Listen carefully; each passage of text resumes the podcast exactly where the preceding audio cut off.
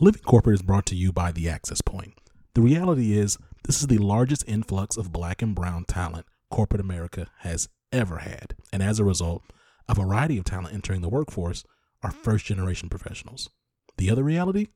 Most of these folks aren't learning what it means to navigate a majority white workplace in their college classes.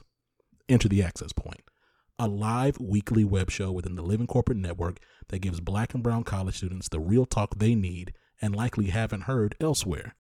Every week, our hosts and special guests are dropping gems, so don't miss out. Check out The Access Point, airing every Tuesday at 7 p.m. Central Standard on livingcorporate.tv.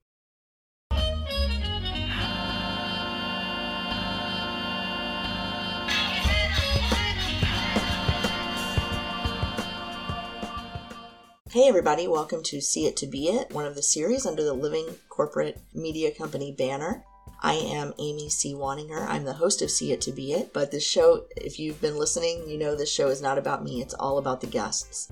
Um, what we try to do in this show is we want to highlight the career journeys of black and brown folks in the workplace. And, you know, I started out doing this just in the US, but lately I've been interviewing people all over the world. Um, recently, I interviewed someone from Australia who works in tech. And just last week, I interviewed an accounting specialist who lives in Toronto, Canada. Today, I have the pleasure of interviewing a Latin American gentleman who works as a chief medical officer in the Netherlands. And so I love that the guests have gone global um, and really, you know, brought a whole different perspective to what See It to Be It is about. But the idea here is that you know, if you are a young person, a young professional, a college student, or maybe you're mid career and you're trying to figure out, like, what do I want to be when I grow up? Um, these stories really highlight all the different things you can be when you grow up and how people got into those roles and their advice for people who are just getting started or who maybe want to move into that space. And I'm really excited to share with you um, the interview that I have coming up with Jonathan. But first, we're going to tap in with Tristan, get some career advice, then uh, we'll come right back to the interview.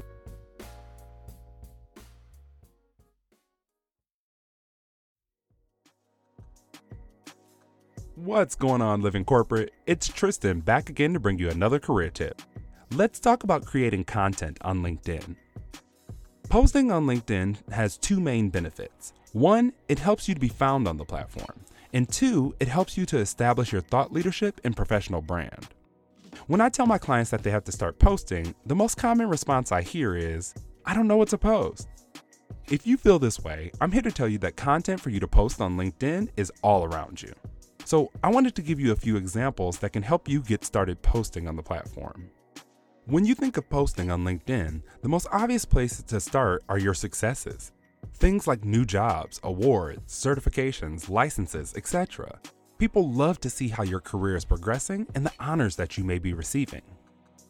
Posting your successes is easy, but I'd also suggest focusing on the other end of the spectrum your failures. Many of us have a complicated relationship with failure, and it does take quite a bit of vulnerability to share these. But we have to understand that failure is not the opposite of success, it's a defining factor in success. Each failure is designed to teach us something. Once you figure out what that something is, share it and watch the engagement flow. Oftentimes, we have to participate in training for work or even as part of organizations that we're involved in. Take the time to share what training you attended and your top two to three takeaways from it. LinkedIn loves to hear about people's learning processes. If you stay on top of industry news, share your take on it. If you're super dialed in to what your company is doing in relation to that industry news and their plans have been made public, share them as part of your post. Maybe even tag some of your leadership team to show how engaged you are with the business. Another thing LinkedIn really likes is a good story. This could be about an interview experience, an interaction you've had at work, or even things like how you and your kids are dealing with virtual learning or transitioning back to the office once COVID restrictions were loosened. These stories can be powerful and provide people with an opportunity to relate to you and your experience. Lastly, sometimes the content is already available on LinkedIn via other people's posts. Take the time to reshare the post to add your insight, thoughts, and opinions. Before I go, here are some quick tips on posting. Start slow. If you don't already post regularly, start by trying to set a consistent cadence, like once a week, until you start to feel more comfortable. Don't be afraid to use hashtags, but stick to no more than three to five per post. Also, consider tagging people in your posts. This can help create dialogue and boost engagement. Lastly, and I know this sounds corny, but like your own post. It helps trick the algorithm and helps your post to be seen. Having a great LinkedIn profile is only half of the battle. The other half is posting and engaging on the platform to make sure you are being seen by the right people. This tip was brought to you by Tristan of Layfield Resume Consulting. Check us out on Instagram, Twitter, and Facebook at Layfield Resume or connect with me, Tristan Layfield, on LinkedIn. Living Corporate is brought to you by The Leadership Range, a podcast within the Living Corporate Network. Hosted by globally certified and Fortune 500 executive coach and leadership development expert Neil Edwards, The Leadership Range is focused on having real, raw, soulful, and accountable conversations about inclusive leadership, allyship, professional development. Every week is a new episode with new learning and new actions to take on to grow inclusively. Make sure you check out The Leadership Range everywhere you listen to podcasts. Hello, everyone. My guest today is Jonathan Bringas Dimitriades. Jonathan believes in the digitalization and democratization of healthcare through new modalities in diagnostics, prevention, and treatment. Jonathan has worked in the implementation of new technologies in different countries. He directly worked in the implementation of exercise physiology to cardiac magnetic resonance, or CMR, across different hospitals worldwide, such as the Cleveland Clinic, the Mayo Clinic, the Hong Kong University Hospital, among other world class hospitals. Jonathan is a certified occupational physician and is the chief medical officer of Corsano Health, BV. Jonathan holds a medical doctorate from the Latin American Medical University. Jonathan, thank you so much for being on the show. You are my very first chief medical officer. Oh, thank you for having me. Oh, how exciting. I'm so excited to have you here. So let's start there because that's a title that a lot of people won't be familiar with. Can you tell us what does a chief medical officer do?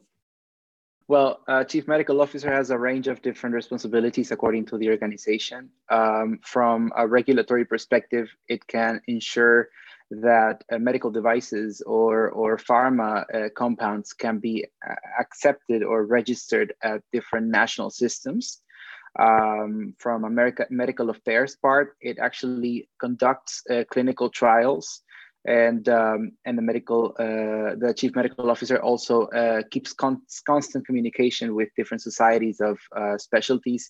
Uh, for the implementation or or to inspire the, the, the changes in different protocols or guidelines uh, across the globe. And so is your we've heard a lot about clinical trials in the news yet lately, right? Because yes. of COVID vaccines and that sort of thing.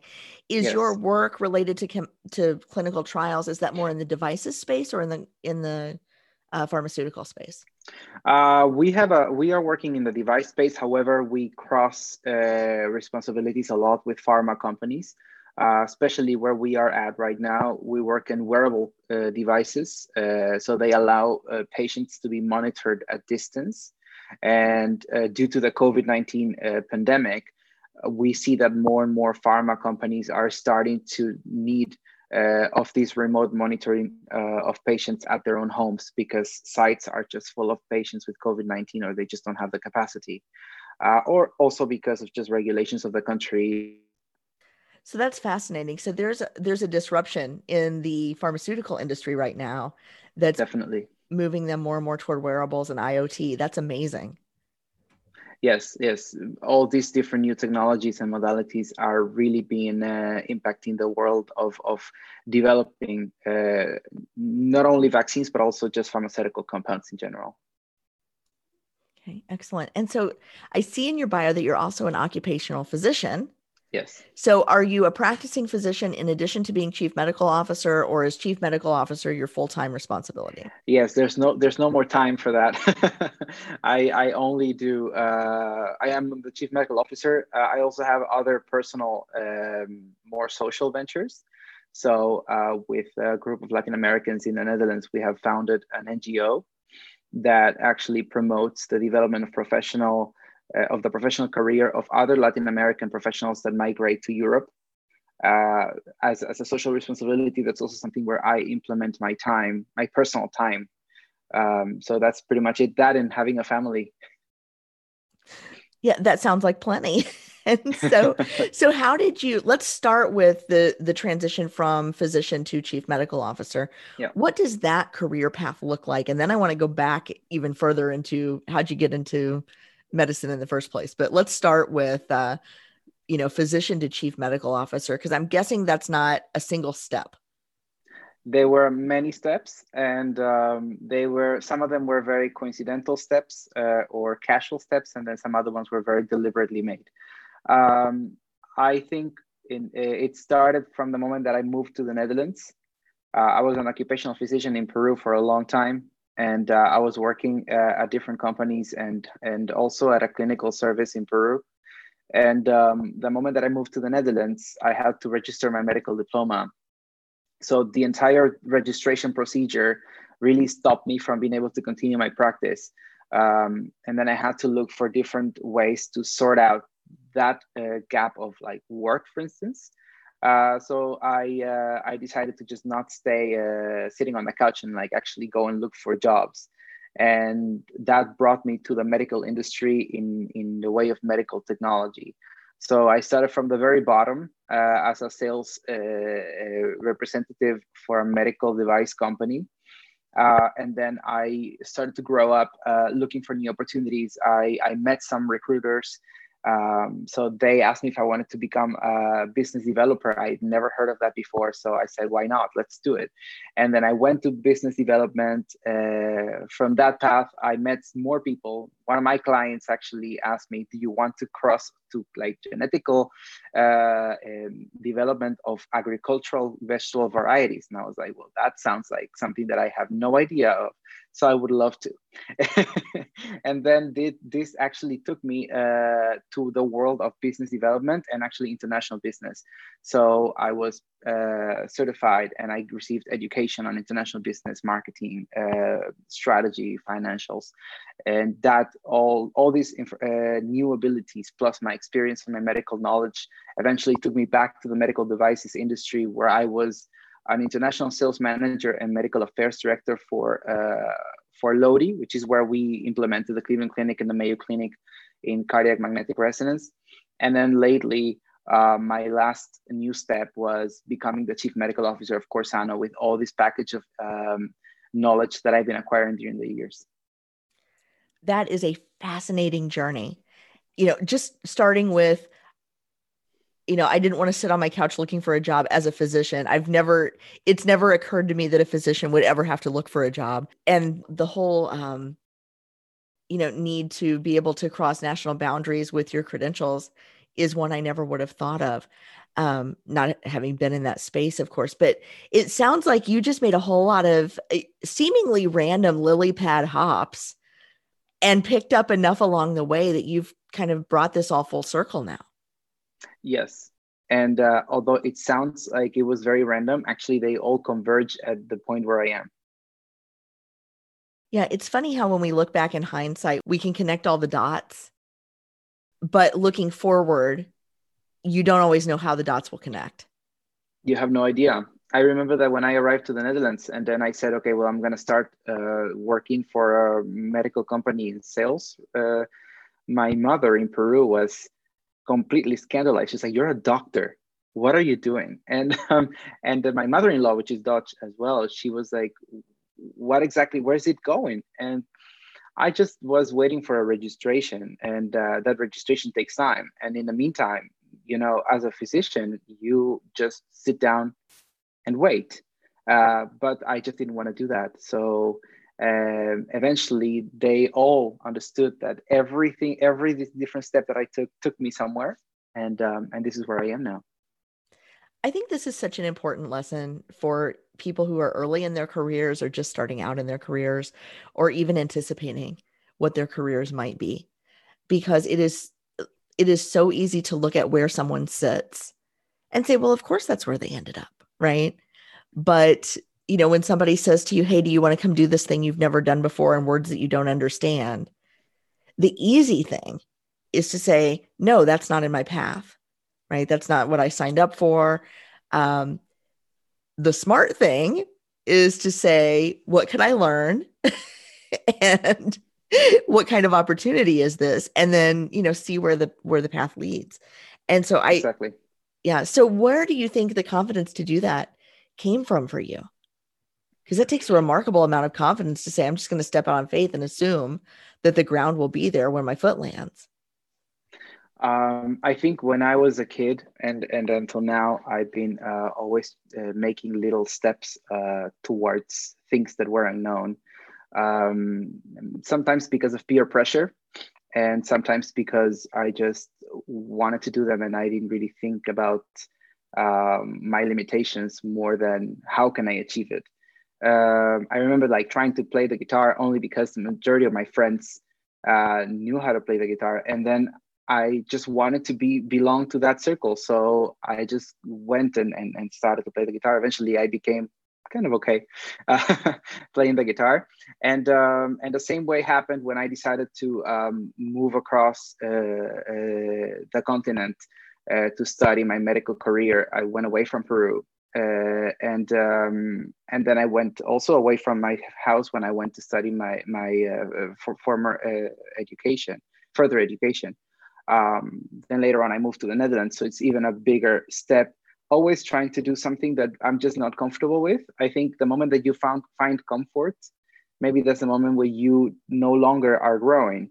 So this is why I always enjoyed being uncomfortable, always enjoyed being insecure, and um, I, I I am not ashamed of saying that I don't know something. Actually, that gives me the opportunity to learn it. What amazing advice, especially for young people. Can you tell me a little bit about what drew you into medicine in the first place? Um, yes, I well, I always wanted to be a doctor. Uh, when I was a kid, I would play uh, with my brother, and my sister, with little tree branches, and I would act as if they were a stethoscope. Um, and um, and later on in life, uh, I had the chance to go to the U.S., uh, participate at the Intel ISEF, which is the International Science and Engineering Fair uh, organized by Intel. One of the biggest, um, uh, let's say, ch- children scientist conferences in the world. And um, one of the uh, of the people that were judges in that conference was a Nobel Prize laureate in medicine, uh, Richard Roberts from the New England Biolabs. And I met him, and I got inspired by him. And uh, I was a kid, and it was really cool because I would send him emails, and he would actually respond. And um, for a Peruvian kid that is 14, 15 years old, uh, that a Nobel Prize laureate, that is the director of such a huge biolab, would respond to your emails. That was such a such inspiration. So I asked him if he could, uh, by because he knew me already for some time, he could write me a little reference letter. So then I decided to just apply, and I and I entered medical school. That is fascinating. So having somebody that uh, a chance meeting that invested their interest in you led you I was to this path? so flabbergasted. I I never expected a person so big in the medical industry uh, with a Nobel Prize to take his time, even five minutes of his day, to just reply to the letter of a Peruvian little kid. Yeah, and I think that's a great lesson for people who are established in their careers. Um, yes. who are listening, right? Invest in young people, invest your time, um, invest your attention because you never know where that might lead them. And you you know you never know. You may be the first person who's ever done so but hopefully you won't be the last. Now you know as you think about you know you've been a lot of places right? So you've been um, you've lived in peru you've lived in the us um, now you live in the netherlands. Um, and i would imagine that you know even within the medical community in the us um, there's probably not a huge um, percentage of doctors um, who are Latin American. Is that correct? That is correct. And then I would imagine once you get to the Netherlands, the number is even smaller. Oof, I think I can count them with my hands. so, and I know that you have you've done some work, um, you know, building an, an NGO or a non-governmental organization um, in the US, we call those nonprofits. But can you tell me a little bit about what it's like to build that community from where you are?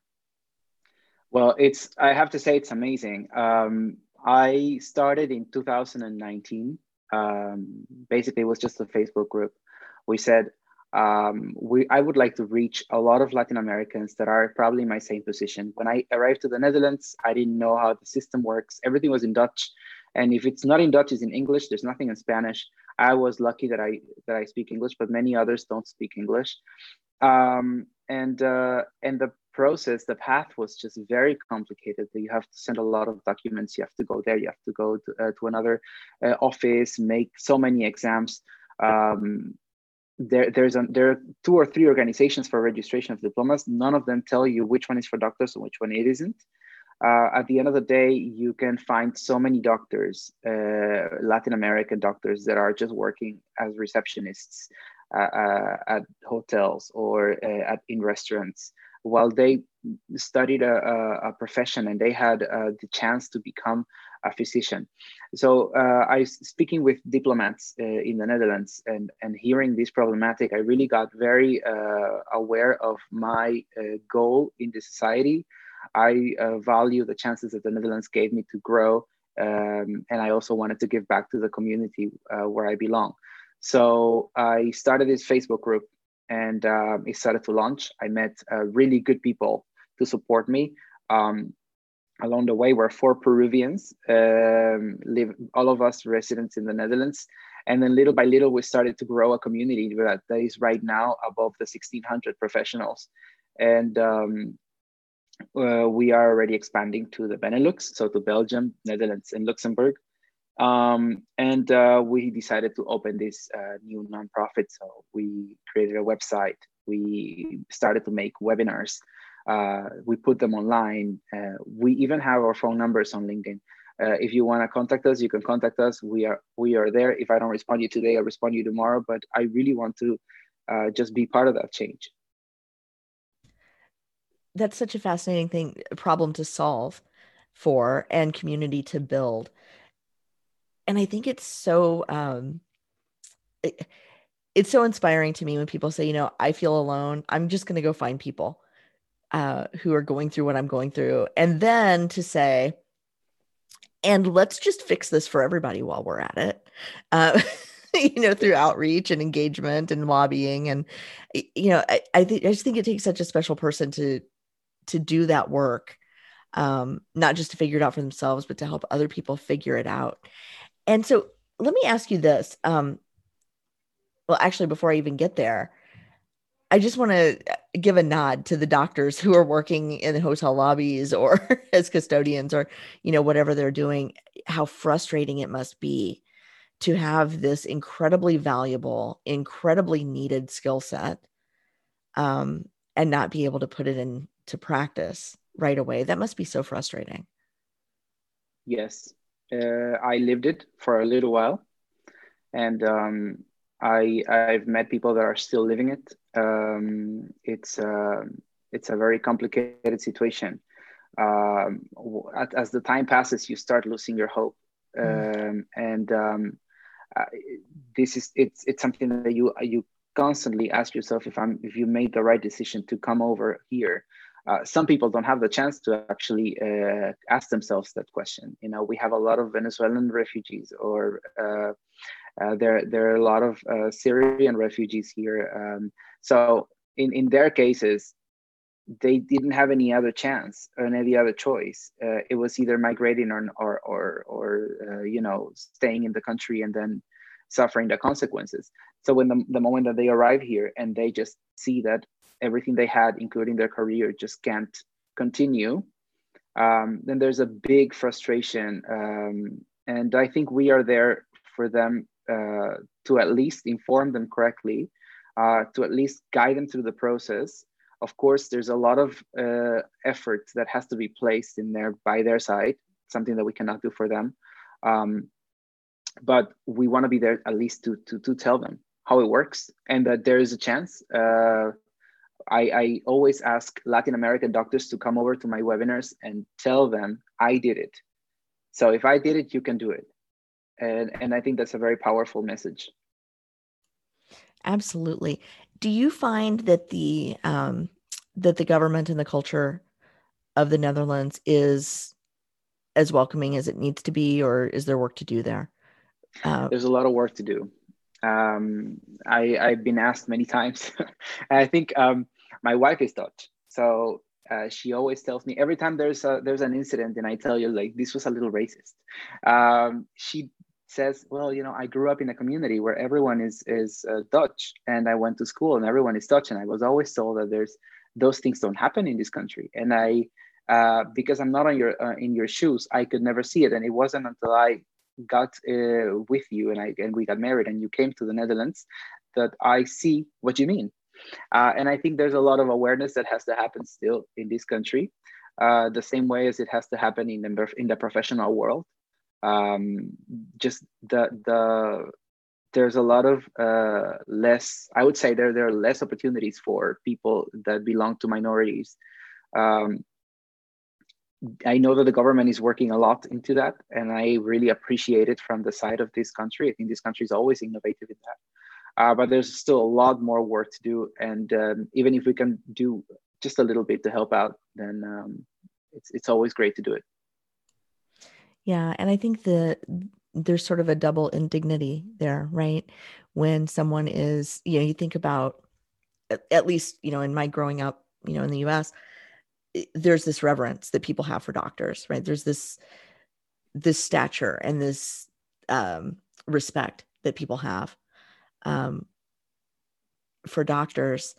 And there's not that that ever tr- not that that ever tramps out the racism, right? Like I realize like you can be a doctor and still be a victim of racism, but there is like that one that one place, right?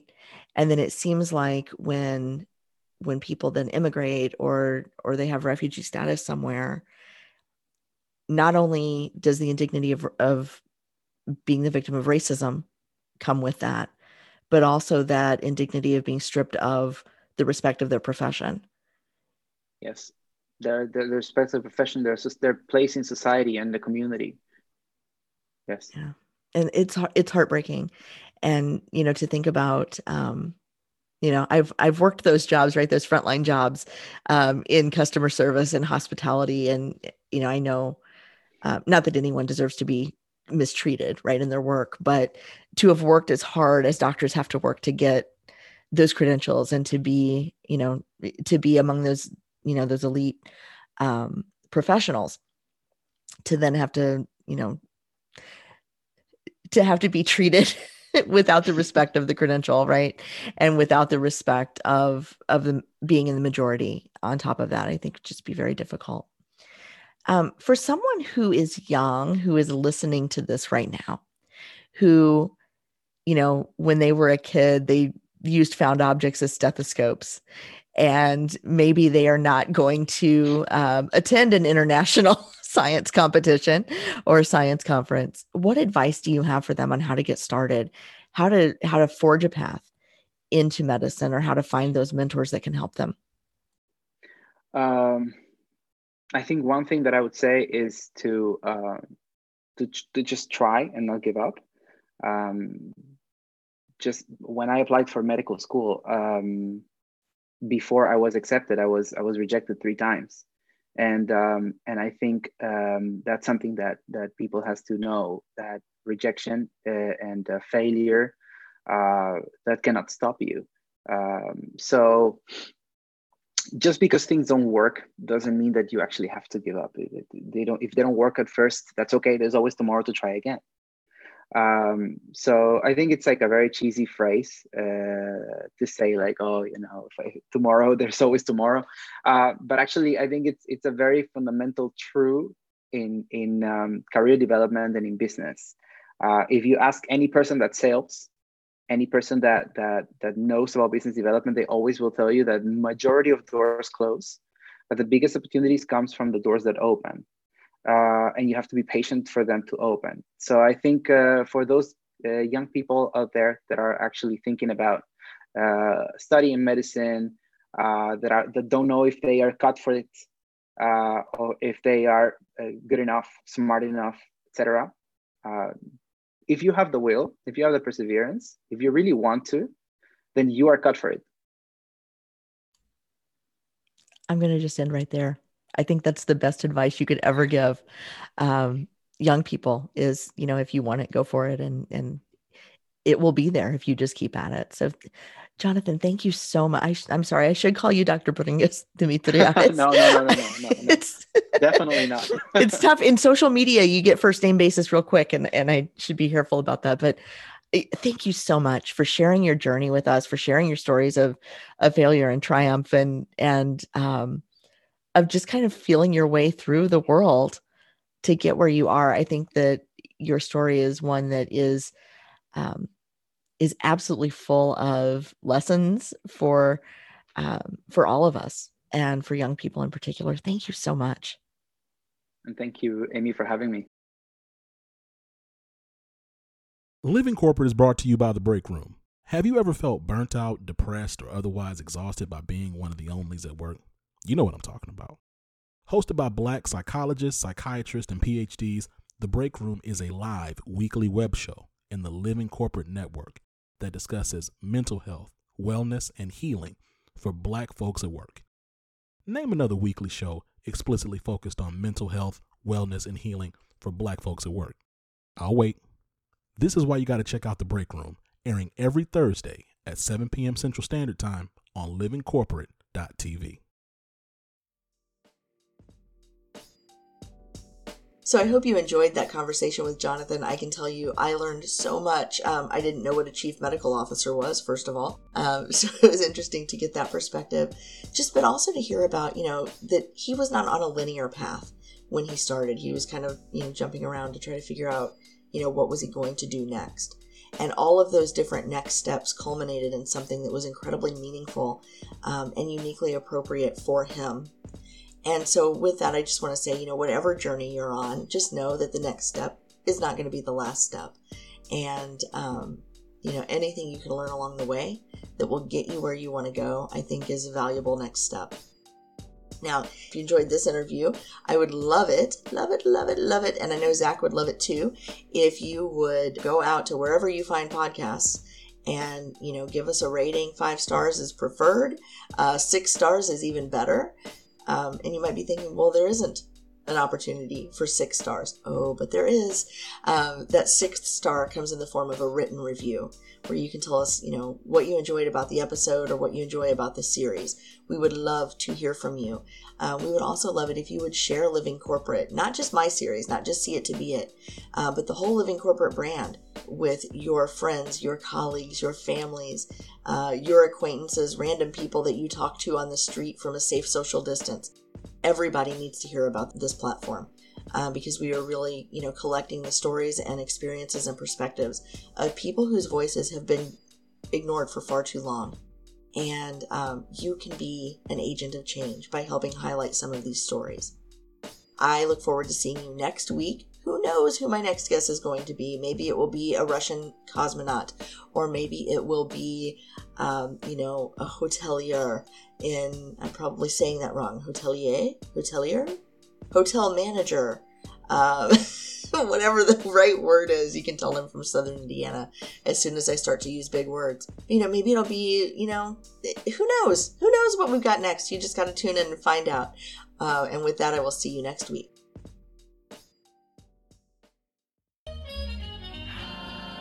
Living Corporate is a podcast by Living Corporate LLC. Our logo was designed by David Dawkins. Our theme music was produced by Ken Brown. Additional music production by Antoine Franklin for Musical Elevation. Post production is handled by Jeremy Jackson. Got a topic suggestion? Email us at livingcorporatepodcast at gmail.com. You can find us online on Twitter, Facebook, Instagram, and living-corporate.com.